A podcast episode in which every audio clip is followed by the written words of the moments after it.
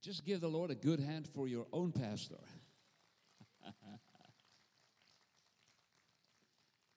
It's always a joy to be here. Where is Shirley now? She gone? Okay, let her come back, okay? Allow her to come back. It's good to be with you guys. I told Naomi, my wife, so many good things about this church, and so glad that she's with me to see the people in Arkansas. And I honestly love the people here. This morning, my spirit just leaped when I saw some of these faces, Jojo and this guy with a beard, and his son is now, oh my goodness, I don't know what they're going to do with that boy. You'll have to rebuild your doors, your entrance, because I don't know how he's going to get into the church. That guy's big, man. I tell you what, I'm so glad I'm your friend. So I love the people here. I love the humor. I love Jesus among you. You know, I was sitting there this morning. I thought to myself, this is one of those churches, if they give you no offerings, I would still love to preach here because I love you. It's not about money. It's about the people, you, me and you together. And Pastor, thank you for the neat way and how you explain the apostolic prophetic.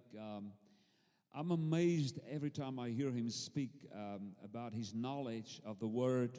There's only one thing about Pastor Brown that we'll have to intercede for, and that is how you can move him out of Arkansas to attend an Upper Room meeting in another state, because he is so bound to this state. You don't get him out of these mountains. He will support me. He will bless me. He will pray for me. He will send support to reach the whole world. But, man, I cannot get him out of the mountains here. But I brought my wife this time. Maybe this will work this time, so that because many people believe I'm not married. I tell them I am, but they say, no, you're not. And then so I had to bring her and to prove to you that I am married and she's real. Amen? Okay, but we're going to have a great day in the Lord. I didn't know about the storm tonight, because since last year, November roundabout, there's a lot of things happen in this country, and I just decided I don't watch news anymore. So I have no idea what's going on. And I was sitting there and I said, we better watch news again. I said, there's a storm and we don't even know it. So in that case, we will do tonight's service tomorrow afternoon, 12 o'clock. And, the evangelist in me is still alive, man. I'm not going to miss a meeting. No, that is just hot breath. Don't believe me. Believe what your pastor says. So, amen. So just warn me again if there's a storm tonight, because we don't watch news. But we'll have to watch the news this afternoon. Naomi, it's your fault. And I'm still the same. I haven't changed, but I love the Lord. Church, the last year was pretty intense for all of us. But in the midst of this COVID thing, I've learned so many things about the Lord. He spoke to me about so many things, shifted my a lot of thinking in me, which is good. And I also want to say that let us never go back to church before COVID, after COVID, because sometimes God uses a storm to change your thinking. He uses a storm or a negative situation to make you rethink, to show you actually that in the past you've done a lot of things that you should never have done. So let us keep that in mind. And then also, we are still busy with the Upper Room. I just had a call on Thursday with 11 global leaders, and it's awesome to see, because we're picking up the reins again. We have access to 150 nations now, and spoke to a leader this morning that brought many people in from the underground church, Muslims that is now Christians, leaders that has been burned with oil. Spoke with him this morning.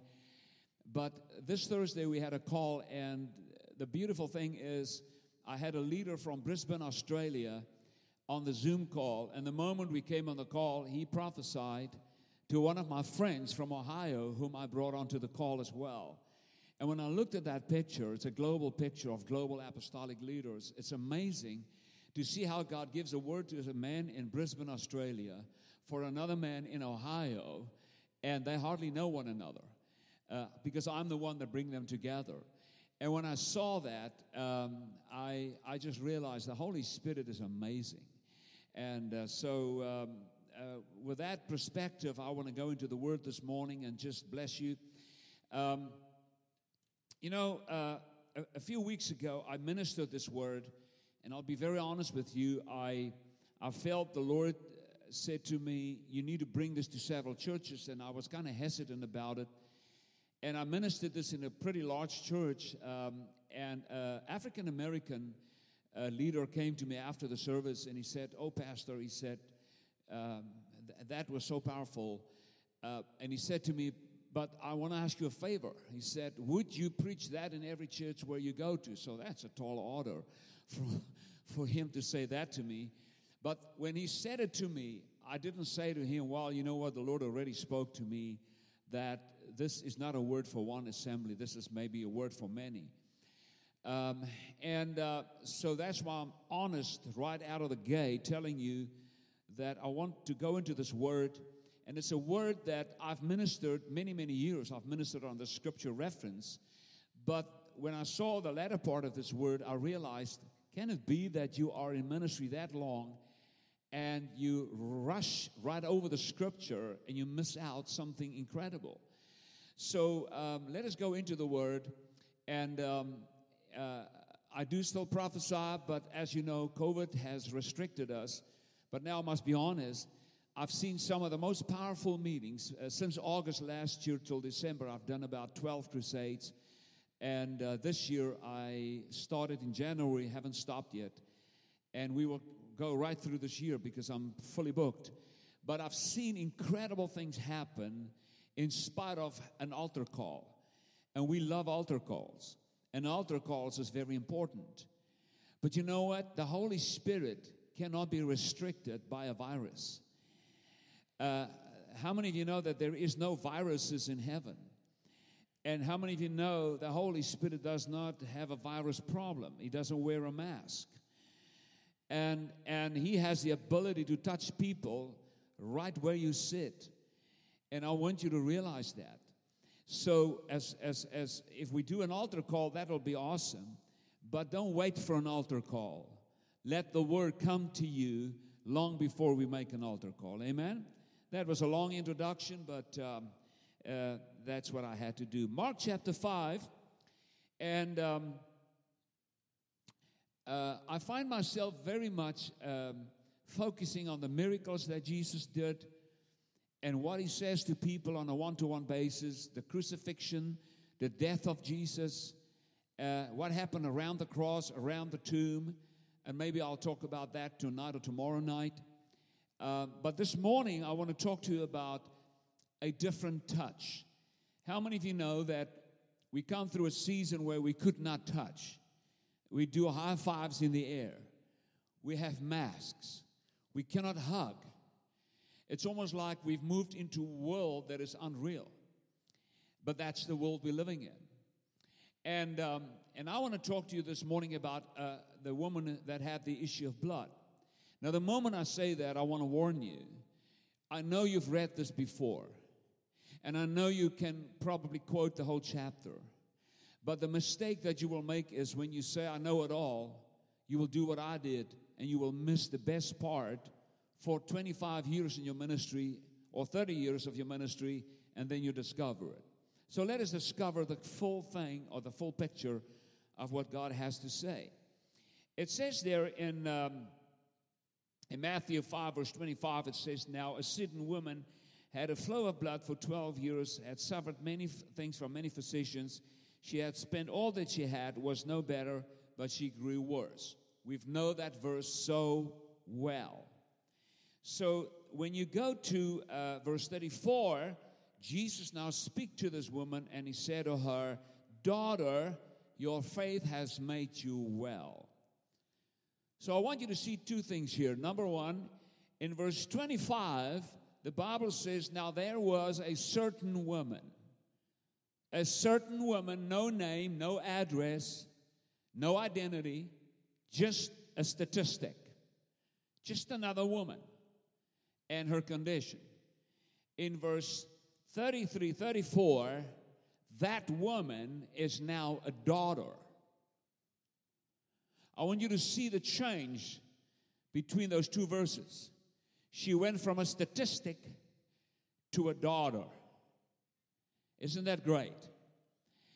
Many times when we minister this chapter or this miracle, well, at least I did it, we always landed on the miracle that happened in verse 25, and she felt in her body that she was healed. When we flew from Atlanta yesterday, we had a ticket to Little Rock, and the flight is only completed until you touch down on the landing strip in Little Rock. That's the flight. This chapter, many times we take off in verse 25, a certain woman, and we land in verse 29 on the physical healing. And that's not the right landing strip. This morning, we're going to start talking about a certain woman, but we must land on the word daughter.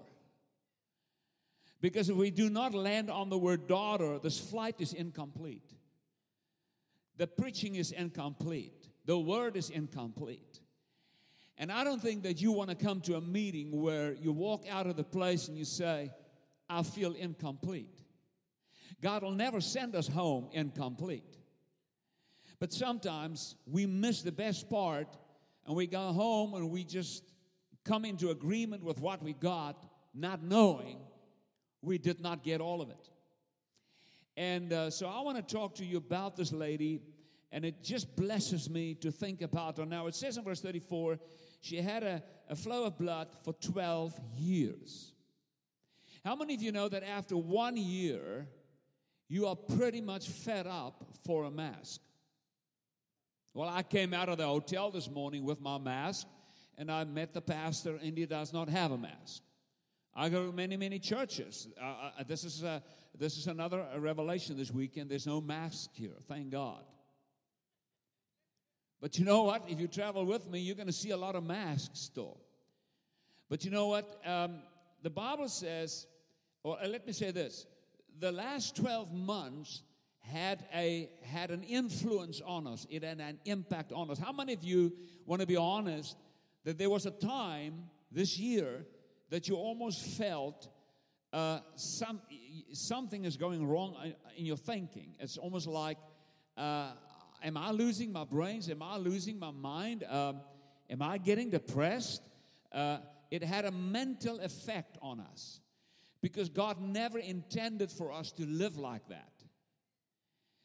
And I've met many people and there's many people that became suicidal. If you go and look at the world, I lost two very, very dear friends in the last 7 weeks, my brother-in-law and one of my best friends in my whole life that I knew since 1976 passed away last Sunday morning, an iconic school principal. And my other brother-in-law is in ICU as I speak to you, all COVID-related. So it have an effect on you. Now, these people are all in South Africa, and they are not as blessed as you and I are to have access to vaccines and whatever. And I don't want to go into that, whether it's of the Lord or not, but so people got affected by this. This woman had an issue of blood for 12 years. She was not allowed to be amongst people for 12 years. She lived outside the city. And I want you to not rush over the scripture, but I want you to go deep into who she was, and realize what kind of woman we are dealing with. So she had an issue of blood for 12 years, and she suffered many things from many physicians. The Bible doesn't say she suffered from the devil. She suffered from physicians. The medical world... Now, Mark is the only gospel that clearly says that the doctors treated her knowing they cannot heal her. So, and the Bible says that she lost all her money. That tells me that she was exposed to a system that was supposed to fix the problem, but they could not fix the problem, but treated her for the sake of her money. And right there is a word. Because many times in this world, you and I are exposed to systems, political systems, political parties, medical world, you name it. There's many systems that demand from us money, that demand from us a vote, and at the end of the day, they do not deliver what they were supposed to deliver. We're living in such a world. And it's sad when you realize that you were exposed to something that looked good, but it did not do you any good. I don't know what happened with us the last year and a half. My precious wife that is here, and so many procedures, the money, I mean, every procedure is $22,000. Multiply that by 8, and you can get to a certain number. That's when you say, Lord, where can I find Jesus? Is there any other hope outside the system that I'm exposed to? So I want to mention something else. In her thinking, she must have developed a voice in her mind. She could have thought that God is angry at her. She was exposed to a Jewish culture. And I saw the difference between Messianic Jews and Orthodox Jews. I mean, we had a Messianic Jew, the executive director of Tikkun International, which is all the Messianic Jewish churches in the world, is one of our leaders that were on the call on Thursday. And he is helping us with other Arab leaders, and I have so much I can tell you about the Upper Room and what's happening. But he was on the call now, and I saw the Orthodox Jews when I went to Israel. They have no joy. They have big hats. They read the scriptures all through the night because they need to earn points to be righteous. Sitting on the plane reading scriptures, I went to the restroom. I thought to myself, have you lost your brains? And then I realized they are caught into a religious spirit and they have no freedom. They have no joy. So this woman was exposed to that aggressive religious spirit. And I don't have time to tell you what that spirit can do to you. I've seen it. It's horrible. So in her mind, she must have thought, God is angry at me. I met spiritual people that sometimes are not really renewed in the spirit, that still believe that it's God who has put this thing on them. God is angry at them. So here she is, 12 years. God must be angry at her. Maybe her husband divorced her. She has no money. She knew the medical world cannot fix her problems. So maybe she thought, I have sinned against God. You know what can happen up here. Come on. We all have a pulpit in our mind. Not one of us is without a pulpit in our mind. And this voice up here will easily come and try to influence you when you go through a battle and you don't get the answer. But then the Bible says in verse 27, but she heard about Jesus. That's powerful. She heard. And it's about time that we release a sound again that is not covered with religious thinking. There's a lot of noises in the church world that is supposed to be Jesus noise, but it's more a religious noise than what it is a Jesus noise. She heard about Jesus. And there's nothing bad you can hear about Jesus. You can hear a lot of bad things about religion. But you can never hear a bad thing about Jesus. And so here she is. She's got a war up here. In Leviticus, when you study the word of... Pastor said this morning what his perception about Leviticus. Well, let me just try to get into those pages that are so stick together. In Leviticus, if you had a blood issue or a blood problem, you cannot sit on a piece of clothing and then they need to wash it. That's what we're living in today. You cannot touch something and then they need to clean it up.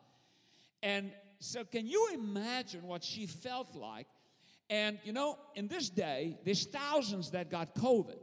In her day, she was probably the only woman who had the issue of blood in those days. So she had nobody that she could even relate to. What does it feel like to be in this position? Church, it's horrible. But she heard about Jesus. And now I want to say something before I forget it. That number one, Jesus will not touch her. She will touch Jesus. Jesus never touched her. And right there I want to say, let's not wait any longer for what we can go and get ourselves. Let us get out of our waiting game. Well, what are you doing? Well, I'm waiting on God. I'm waiting on God. I'm waiting on God. Desperateness will not wait. Desperateness will go and get it. And I pray that the American church will come out of her waiting mode into a go and get it. You know what? Many times you preach the word and you go home and 3 people got it. And then I say, Lord, how is it possible that I felt so much anointing and I felt so much passion on me when I preached it, and after 3 days, only 3 people got it? The problem is not always the man that's preaching the word. The problem is people are not desperate to grab it. There's nothing wrong with this word. There's nothing wrong with Jesus. If I say to you there's an electrical cord running through this building, you will never know it until you come and test it. And I'm telling you, there's enough Jesus this morning in the pews that if you just go like this, thank you for your excitement. At least I got an all right out of him twice. And I know he does that because he likes me. And the second one was probably because he likes the word. But it's about time that you all grow a beard and become like him. Amen? Hallelujah. I like that guy. Okay. So they heard about Jesus. Now watch this. And she came behind him in the crowd. She came behind him. And now remember, you say, why will the Bible say she came behind him in the crowd? Why does she not just walk into the crowd and just go and get it? She's not supposed to be in the crowd. The law was against her. So apart from the fact that she already believed up here, God is angry. I must have sinned. It's my time to die.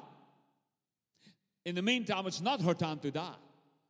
But that's one of the voices. It's my time to die. I cannot go into the crowd. If they find me there, I heard about the law. They're going to judge me. I believe there's a judge and an attorney in that crowd.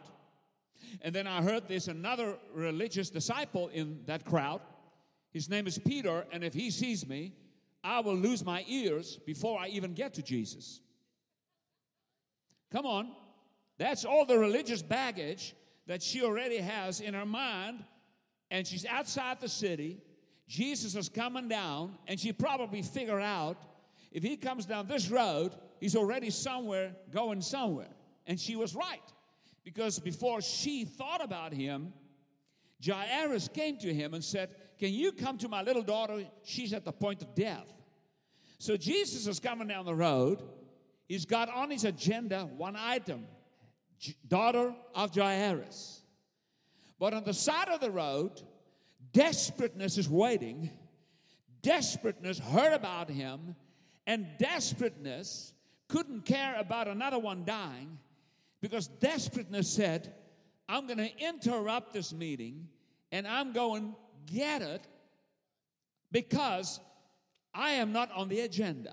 How many of you heard about meetings that took place and great parties that took place and the invitations that went out, and then you found out you were never invited.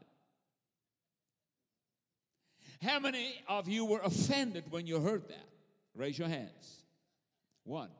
There's only one honest person in this whole building. Lying spirit. Oh, they did not invite me. Oh, yeah, Susie is going. Peter was going. Pastor and his wife were invited. Oh, that new elder, he's invited. We were not invited. Oh, I know that doesn't happen in Arkansas, but this happens a lot in other places. Not here in the mountains, I know. I know. There's a lot of things I know. No. You are all involved. Come on, don't come and tell me you've never been offended. You are not that dead in Christ yet. You are supposed to be dead in Christ and not be offended. But, yeah, you are not dead, half living, half dead. That's who you are. Thank you. How inspirational is that?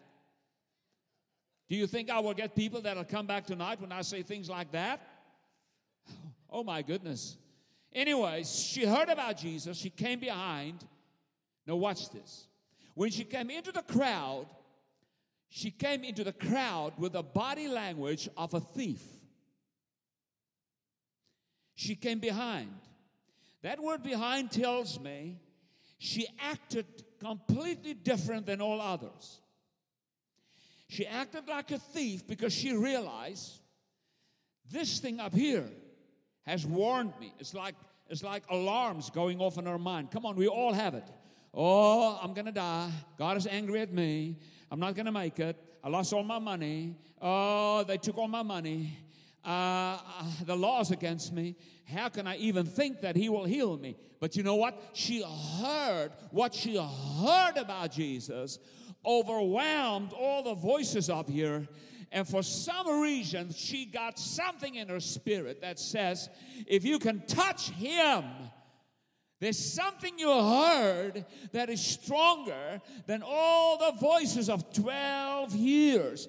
After 12 years, she had a crowd of 90,000 voices sitting up here, and I'm prophesying now. But God is saying, my voice, what you heard about me just one time, will override every thought up here if you will just get out of your house and out of your desperation and come into the crowd, and you will find your miracle. So she came from behind, and she touched his garment. We need to make more. We need to have so much anointing again back in the church that power will be in our garments. She touched his garment. He had a garment with blue tassels at the bottom, which identifies who he is. And all she had in mind is, I need to find the man in the crowd that has the garment with the blue tassels at the bottom. You see, we are so focused on the praise and worship leader. We are so focused on the speaker. We are so focused on so many other things, and we are not focused anymore on the blue tassels in the crowd. So she came behind him in the crowd. I think she saw Peter. And I think when she saw Peter from the side, she probably said, it's no wonder I heard what I heard about him. Come on. I mean, you know, sometimes people will hear things about these disciples that is not really what they will hear about Jesus. That's why maybe I will talk to you about just before Jesus left the earth, the last conversations he had with Simon, Peter. Tough questions. Oh, my goodness. Thank you for your excitement. So the Bible says, immediately the fountain of her blood was dried up. How many of you know that Jesus is not a credit card? What you get from him, you do not get in installments. He's not broke. You know, when you go to the bank and you want to make a withdrawal, you must first check your balance. When you go to Jesus Christ, there is no balance. There's no limit. Everything is available. You cannot bankrupt him. So immediately, the Bible says, immediately the fountain of her blood was dried up, and she felt in her body. I love that. We're living in a day where we say, oh, brother, did you feel that spirit? Oh, did you feel the anointing? Did you feel it? No, there's nothing wrong with that. But you know what? Sometimes we feel so many things in the spirit that we don't feel anything in our physical bodies anymore. We need to have a visitation of Jesus where our bodies will testify he has been in the house. We need meetings where people will say, I felt it in my body. Bible says she felt it. You say, well, we live by faith. No, don't hide behind faith. Faith is powerful. Faith pleases God. In fact, Jesus himself is going to say to her right at the end, your faith has made you well. But it's about time that my faith shows up in my body. She felt in her body that she had been healed of the affliction, and Jesus immediately. Now watch this. The moment the Bible talks about what she felt, the Bible talks about what Jesus felt. Immediately. When I came in here this morning, I greeted a few of these guys, and what we did is we took hands, we shook hands. Why do we? Well, we did it, you know. In some churches, we still do the fist.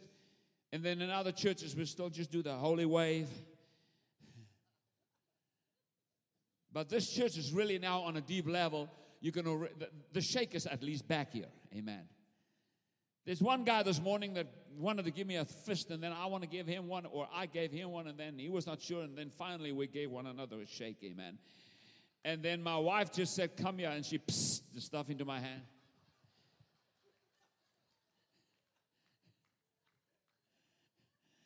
Come on, man. We need to laugh about the last year.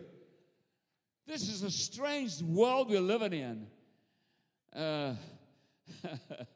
Okay. Let me not tell you more what I saw in hotels lately. Oh, my goodness. It's a new day we're living in. Amen. Okay. So how did I get onto that?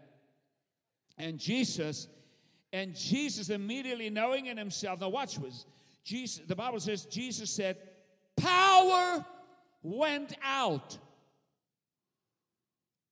Jesus felt power left. He doesn't felt sensation. He doesn't felt a good feeling. He felt power. We need a power release and not a good feeling release. Jesus felt power left. Now remember, I don't know how many people were there, but let's say there was a few hundred people because Jesus was pretty popular.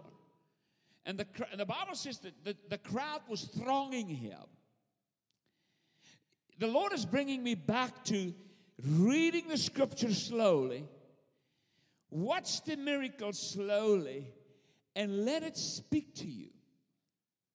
And so what happened? Power went out, and he turned around in the crowd, and Jesus said, who touched my clothes? Again, he didn't say, who touched me? He said, somebody got a hold of my garment. Come on, church. There should be enough Jesus in our meeting that when people touch your jacket after the service, they must say, my goodness, where have you been? Where are the days that we had handkerchiefs anointed with oil? The handkerchiefs with oil is gone because we've become so modern that when we get the 3-point sermon on a flash drive, I don't even know how to work a flash drive. I just heard they use all these. That's why they came to me this morning. Pastor, do you have a PowerPoint or something? They asked me something fancy that you were there, brother. And I said, no, I don't have any of that. I'm just old school. I'm just going to bring the word. She said, okay, well, and then she said, Pastor, I need a New King James Version, and then she was happy. And there she is. Love you.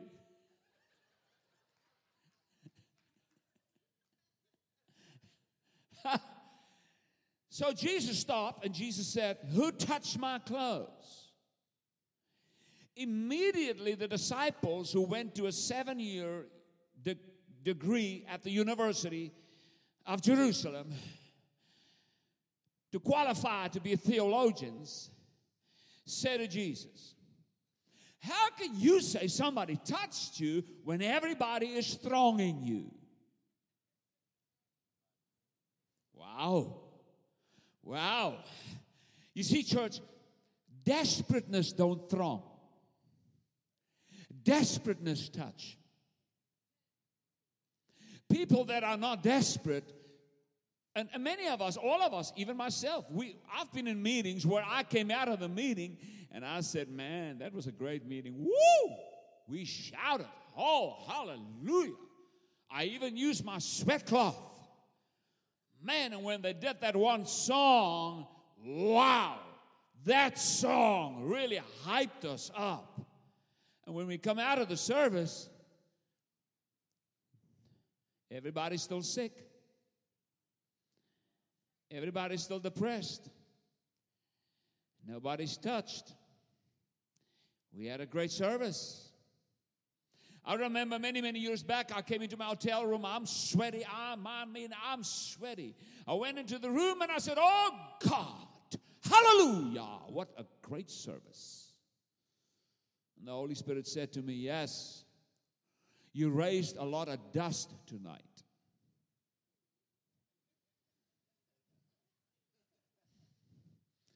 And then immediately he took me to Jacob, who wrestled with God. When Jacob wrestled with God, remember Jacob was strong in the flesh. That word wrestle means to raise dust that float away. That's the only thing dust can do, it float away. And the Lord said to me that night, the Holy Ghost, you know the Holy Spirit can tell me things that if you dare to say that to me, I will become very religious. But the Holy Spirit said to me, yes, sir, you've raised a lot of dust tonight that just flowed away. I said, Lord, I'm sorry. I'm sorry, God. I don't want to raise dust anymore. Disciples said, you said somebody touched you and everybody's thronging you. You know, when you do the thronging thing, you buy the book, you get the CD, you shout hallelujah at the right place, you sing well when Shane leads the song. And if he wants you to jump, you'll jump because you don't want to be the odd one out. But when the meeting is over, your body is still sick. And the pulpit in your mind is still active. Jesus stopped the whole crowd. And what time must I be finished, Pastor? It's 11:18 now. No hurry. Okay, thank you. Let's go for 3 o'clock then.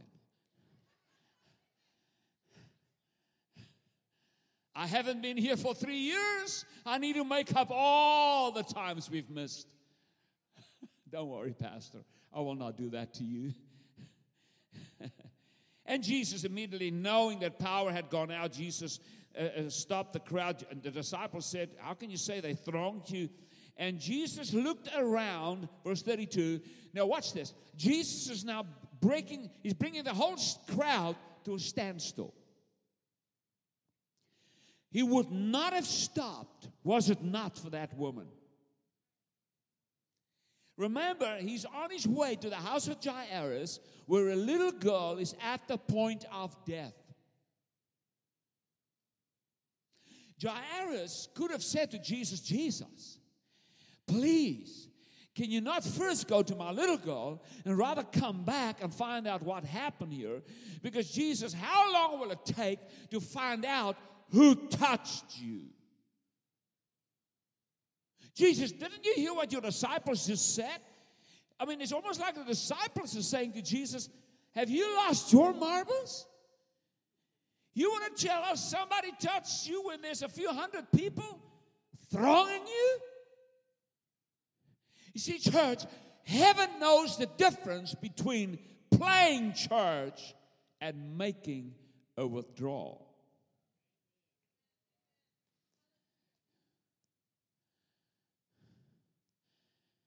Jesus stopped the crowd.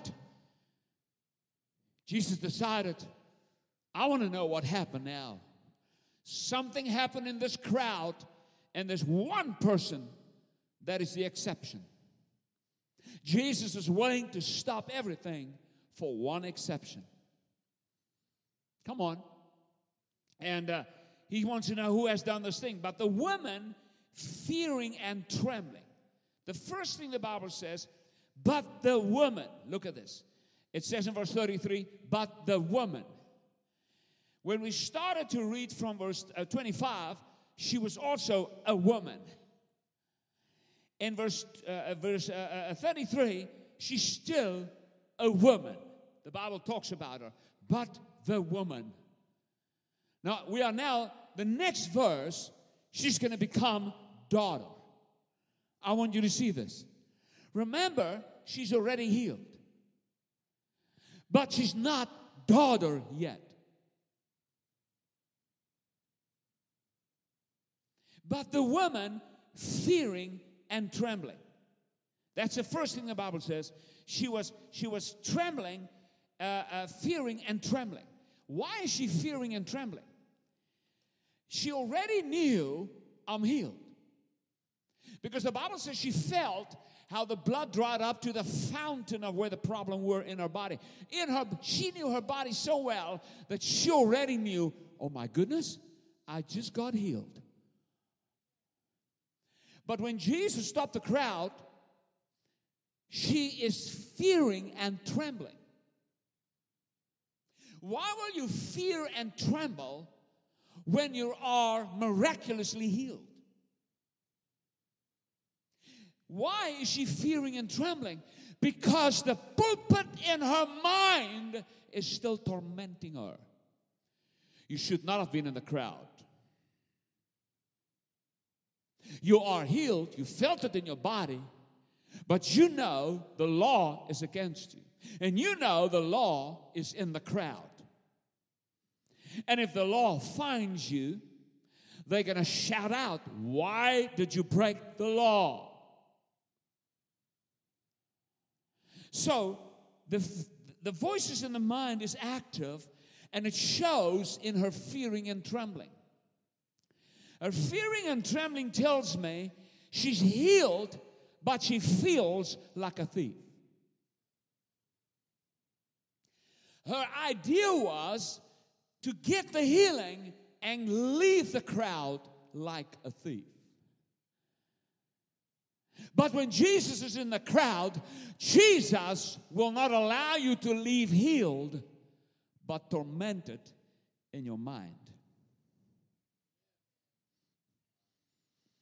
We need to bring Jesus to the crowd and to our churches that will leave us healed, spirit, soul, and body. Come on, church. So Jesus stopped the crowd, and now he's asking, who has done this thing? The Bible says, who has done this thing? Who has done this thing? There's a few hundred, maybe there were 1,000 people, I don't know. Let's say there were 999 people that did thronging. But Jesus said, I'm not interested in what the 999 did. I want to know who did the exceptional thing. Who has done this thing? You know, when I look at America, when I listen to the leaders from all over the globe, and I mean, some of the leaders that we had on the crowd on the call Thursday is one of the biggest church planters in the world. They estimate another 40,000 churches to be planted in the next 5 years in South America and 32 nations. They blanket 150 nations with church planting. When I listen to these incredible stories, I realize, Lord, you are working in a major way. But there's a cry. In the hearts of these leaders, there are a desperateness. I had a leader on the call Thursday that is probably one of the biggest church, the biggest prayer giants in this nation. He wrote a book on the next Reformation coming, where God spoke to him in Germany about the next Reformation coming. He was in the Upper Room in 2018 in Atlanta. That man spoke, and it's like lightning split open the whole crowd. Pastors fell on their knees, cried out for mercy, weeping uncontrollably. So I had these leaders. He was on the call Thursday again, and he's leading a national event this Monday and Tuesday from New York and from another city. I cannot go into all the detail. These are the movers and the shakers in the church world globally on prayer. But every time you talk to them, you hear there is a desperateness, and they can't get millions of America to realize the same desperateness. So when Jesus found out somebody's in the crowd that is desperate, Jesus said, I don't care about Jairus' daughter. If she dies, I'll resurrect her.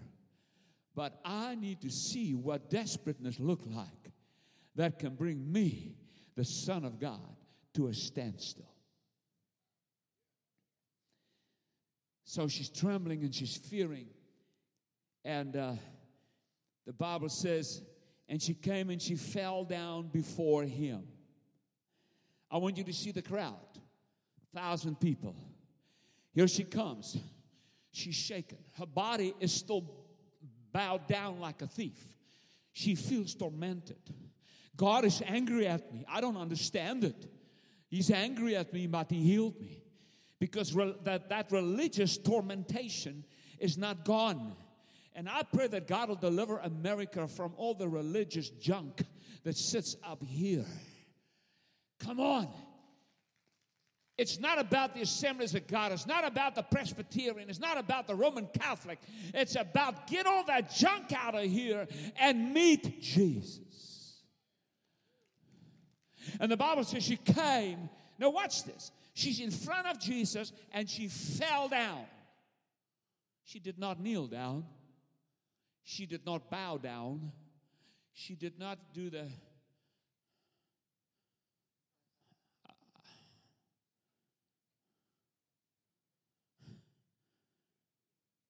When you're desperate, you don't have time to do all the religious moves.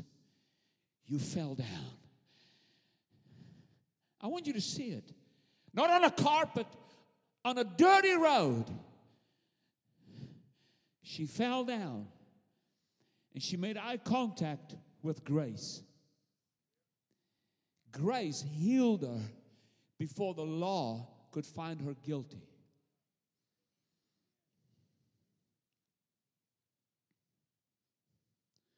We are too judgmental in this country. When you come to America, the first thing they warn you against is be careful, they will sue you. Yeah.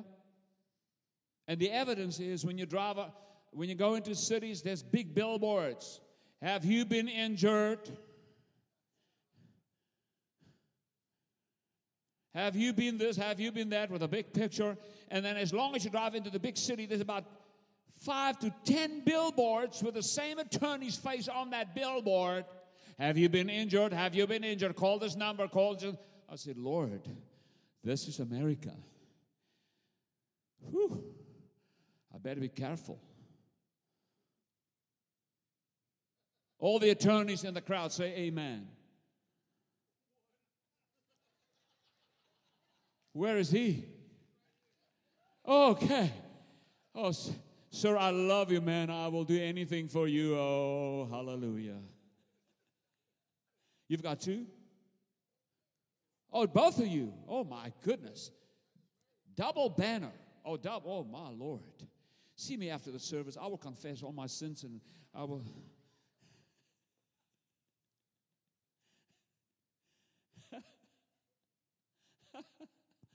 Wow. So here she is, and she's in front of Jesus, and the Bible says, and she told him the whole truth. How many of you know that when you stand in front of truth, you better speak the truth? And she told him the whole truth. Peter is standing there ready to cut her ear. Another disciple is standing there and said, I told him we are thronging, but I think I'm wrong. Because, man, I heard about that woman. I heard that she's bankrupt. Oh, I heard about her, and it seems to me she got healed. Oh, my goodness. Oh, my goodness, what does she have that we don't have? No, you have a religious cloak. She has desperateness. Come on. She has desperateness. And she's in front of Jesus. And then the next moment, the most beautiful thing happened. And this is the landing strip. This is where we need to land our preaching. We must land our preaching on the right landing strip so that our people will go out of the buildings complete. And he said to her, daughter, your faith has made you well. Go in peace. What he's actually saying, if you had left the crowd without me addressing you, you would have left healed, but you still would not have had peace.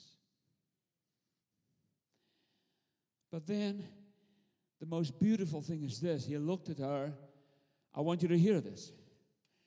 The law is listening to him. The Pharisees is listening to him. The Sadducees is listening to him. Peter is listening to him. The disciples is listening to him. Jairus is nervous. His son is dying. Or his daughter was dying. And now Jesus said, daughter. And she heard it. She knew the culture. She knew the traditions. And Jesus said, daughter. And she realized, did I hear him? He said, daughter. Oh, I've never heard that word before. They always talk about me as a woman. I had no address. I was just a statistic. I was just a woman. But now that I'm in front of him, he said to me, daughter. Wow. Daughter? Why is the word daughter so important? Listen to this. In those days, when kings address a woman, and they want to address that woman with sensitivity, care, and passion, they will say to her, daughter. She was not treated with care and passion and sensitivity by the law. The law said, you stay outside the city. You're not supposed to come here. You had your best days. God is angry at you, and you will die. And the doctor sucked her empty of all her money. But here she stands in front of Jesus, and he said to her, daughter. And she realized, oh, my goodness, I heard about him. I heard that he is the King of the Jews. But I heard that he has come to rescue the whole world. And I heard that he is the gospel. I heard that he is healing. And I heard that he's gracious. And I heard that he is a king. But then I heard he is even the King of Kings. And I heard he's even Lord of Lords. I heard that he is the beginning and the end. I heard that he even resurrects people. I heard that he opened blind eyes. I heard ears pop open. I heard about this Jesus. I heard about him. And what I heard about him gave me confidence that if I could just sneak into the crowd like a thief, I will get healed. But I never thought I would stand in front of him. And I'm still on my knees, but I just heard a word that I've never heard before in my whole life. I heard daughter. And the moment she heard the word daughter, I think she came up from her knees. And I think the one demon voice after the other demon voice left her mind. And I know, she changed into a dancer, into a ballerina dancer, and she straightened her back up, and all of a sudden her dress changed, and all of a sudden her feet was covered with ballerina shoes, and I think her dignity came back, and I think a lot of things. I think so much I cannot even put it into words because I only know 3 English words. I'm actually Dutch. So as ek vir julle kan preek in Afrikaans, sal ek beter doen. So nou praat ek in my eie huistaal. Hallelujah. I'm speaking in my own language because I can tell you more of what I think in Dutch than in the redneck language. The Holy Spirit approved that because I was hesitant for a moment.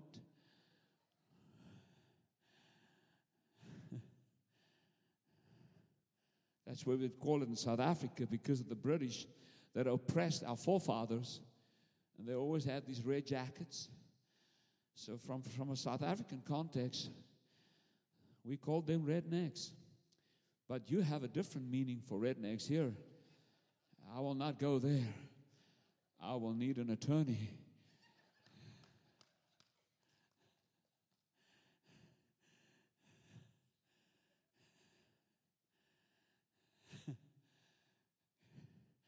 Can you see the picture?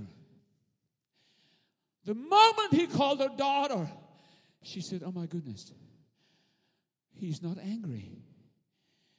Oh my goodness. Oh my goodness. He's not angry, and he's a king.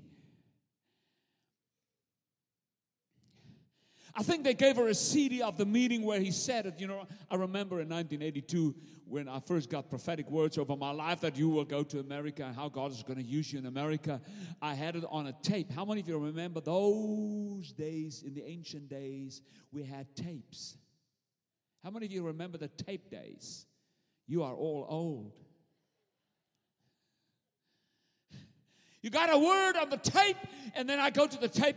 Thus says the Lord, and you will go to America, and you will speak English. You will have to learn English. That was prophesied to me. And then you will go, and household names in America will become your friends. I said, oh, my God, I'm a South African. I cannot even speak English. So they gave me a tape.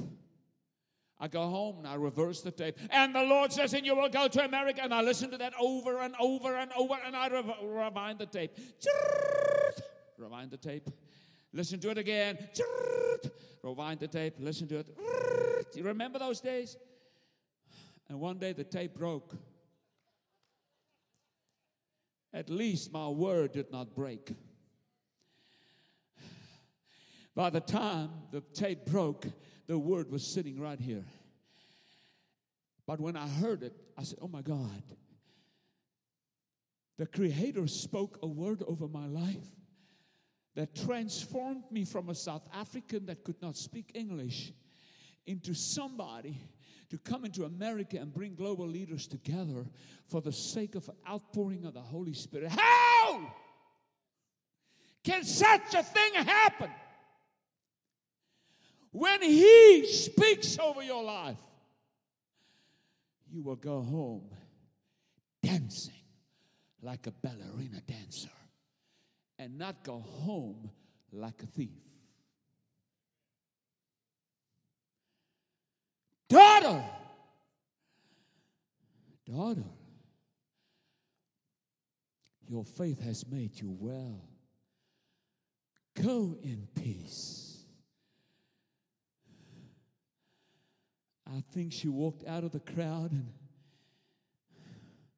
one of the judges was standing there. If I was her, I would have looked into the eyes of the judge. I would have said, so where is your evidence now?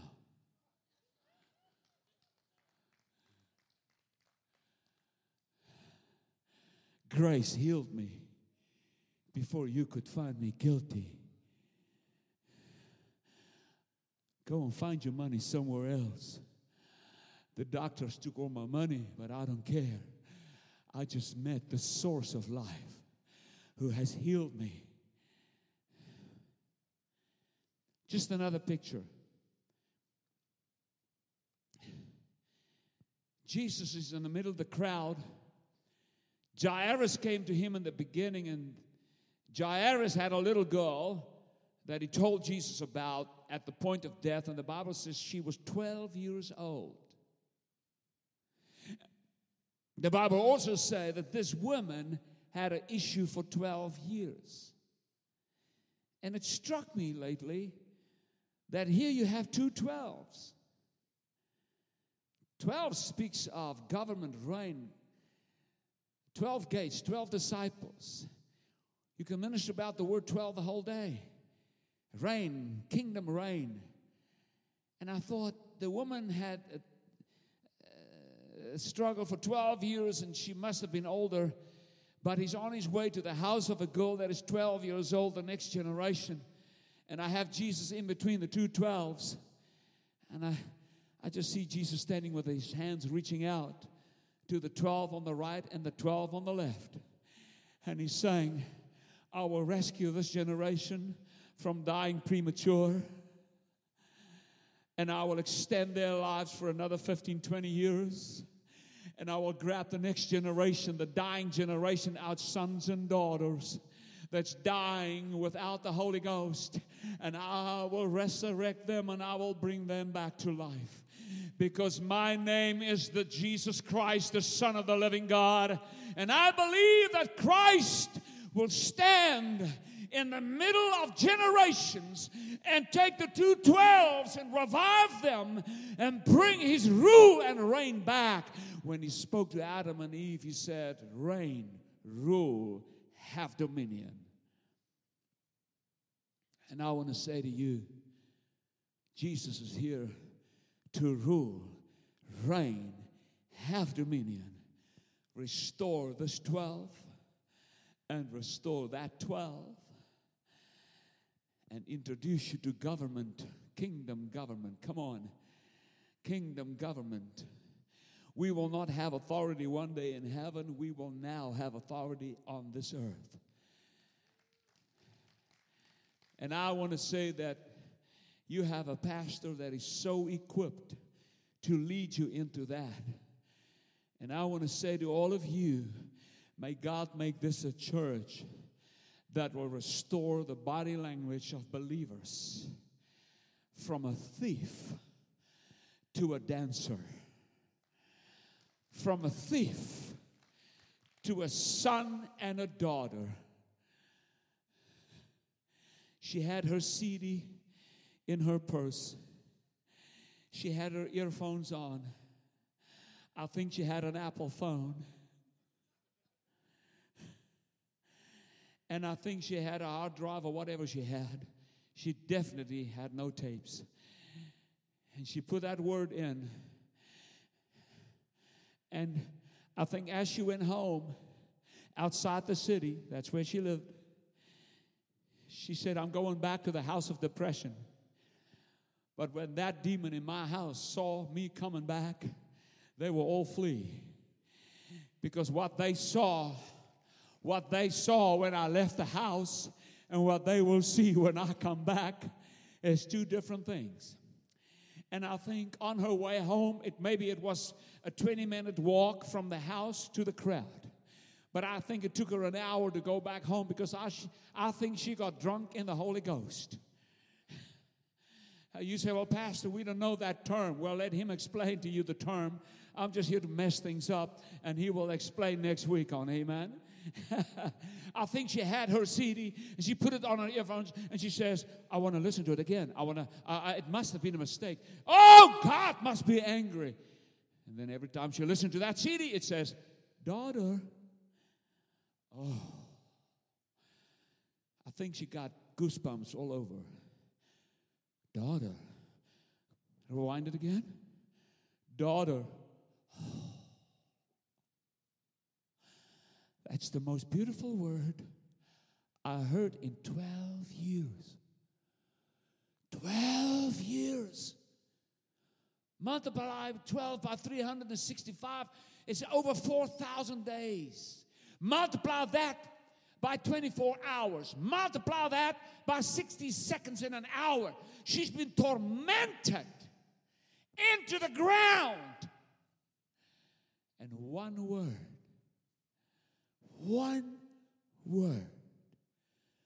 set her free. Huh. And she went home not like a thief. And I want to say to each one of you, get your act together. You are not a piece of junk. You are not a mishap. Your mother and father never wanted you, but God says, I want you. I don't care what your mom and dad called you. I don't care what other people called you. I call you daughter. And I am willing to restore your status in front of the law, in front of the disciples. In fact, I'm willing to bring my whole agenda to a standstill for you. My name is Jesus Christ. I am the Son of God. You did not delay me. You just showed all these people power is available in a day that everybody thought, if you have the hat, make Jesus great again, then that's church. You know where I got that one from. Some of you are so asleep you did not even hear it. Be careful. Hallelujah. God is saying this morning, go in peace and let your mind be quiet. And let all the voices out of your past shut their mouth. Because kingdom reign is here this morning. And we are here to enjoy freedom in Christ. Amen. Can I get my keyboard guy? Thank you. Thank you, sir. Come on, church. If you say this morning, I'm a son and a daughter, I want you to stand up proudly.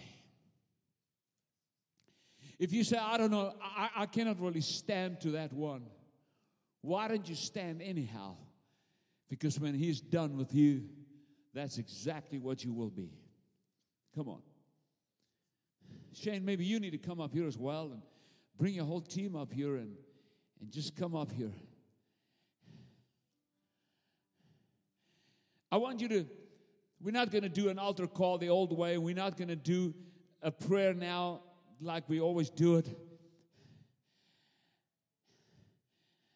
But I want you to turn to somebody close to you and just say, check your body language. You're not a thief.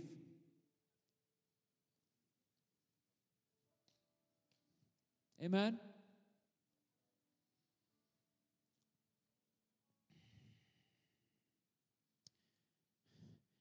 You know, many times people come to church and they sit in the back seat and they want to slip in and slip out. God says, no. I want to send you home complete. I don't want to send you home with a physical healing and the voice in your mind is not quiet. I want to send you home with no tormenting voices. How many of you want to be honest? Sometimes it's those voices up here that is the reason why you cannot sleep at night. Come on, be honest. Sometimes, I'm a child of God. I'm in the ministry 41 years. And I can go through a season where I have challenges.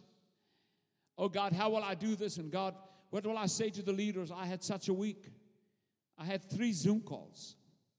God, what will I do? What will I say? I initiated this. All these churches will be on the call. What will I do tomorrow morning, God? What will I say?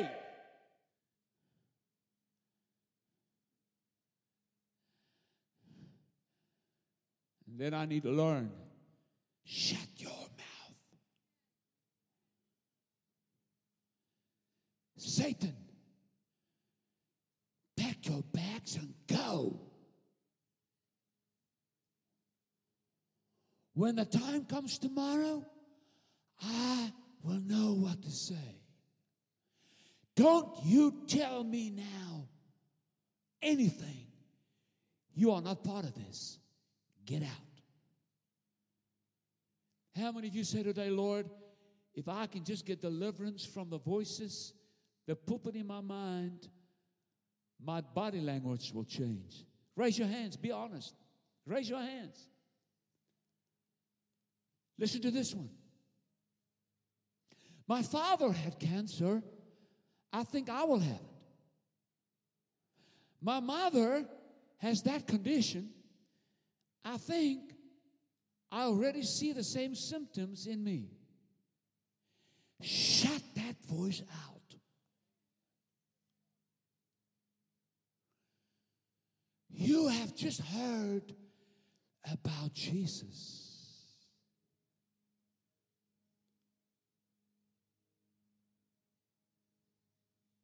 I take authority in the name of Jesus. I take authority. Give me that first sound, that first sound. Keep it there, keep it there, keep it there, keep it there. Just give me that ongoing sound, thank you. I take authority over every evil spirit. I take authority over every voice. I take authority over every tormenting voice. I take authority over every concern, fear, struggles. I pray for teenagers. I pray for the younger generation. And I pray, I come against group pressure. I come against the evil spirits of drugs. I come against it and I say, shut your mouth.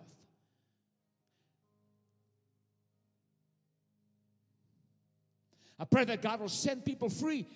Set people free now that are tormented. I feel God is going to release people from tormenting spirits.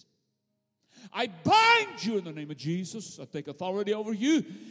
And I say everybody will leave this place in peace.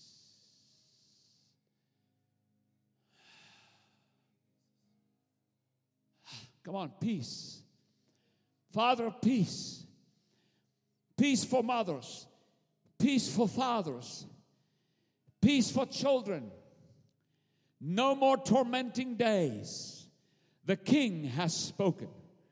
The King has spoken. The King has spoken. God is not angry. God is not angry. God loves you.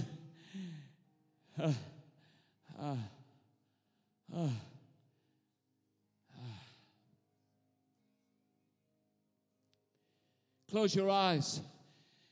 Say this after me. Say, today.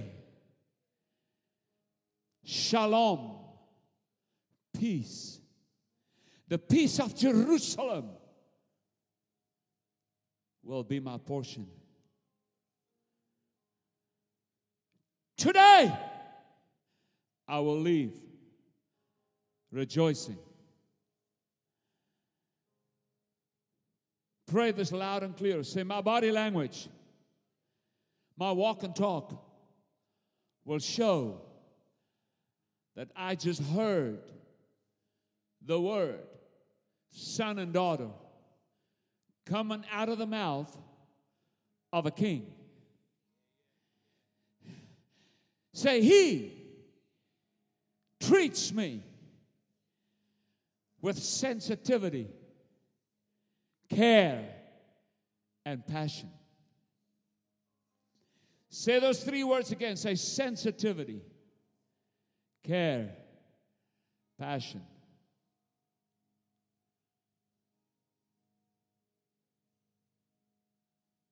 Oh, I just sense the, presence of the Holy Spirit. I just sense God is setting people free. I just sense that people is going to get rid of voices that sit in their mind for so many years. We need more than a physical healing. We need to go back home, healed, spirit, soul, and body. Father, I stretch my hand over this crowd. But Father, I pray that this hand of mine will become the hand of God, and that you will say to every man and woman, go in peace. Your faith has made you well. Hallelujah, hallelujah, hallelujah, hallelujah. Come on, worship the Lord, worship the Lord, worship the Lord.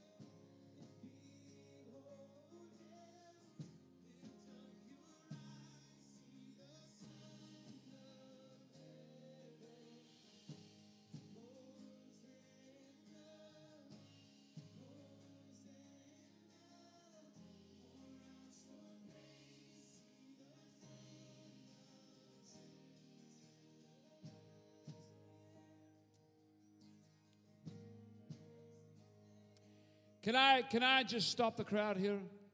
Can I just ask you to help me? You know, I saw on my phone, listen to this. I saw on my phone a message came through from South Africa. And I saw a picture, it's a live recording. I cannot listen to it now.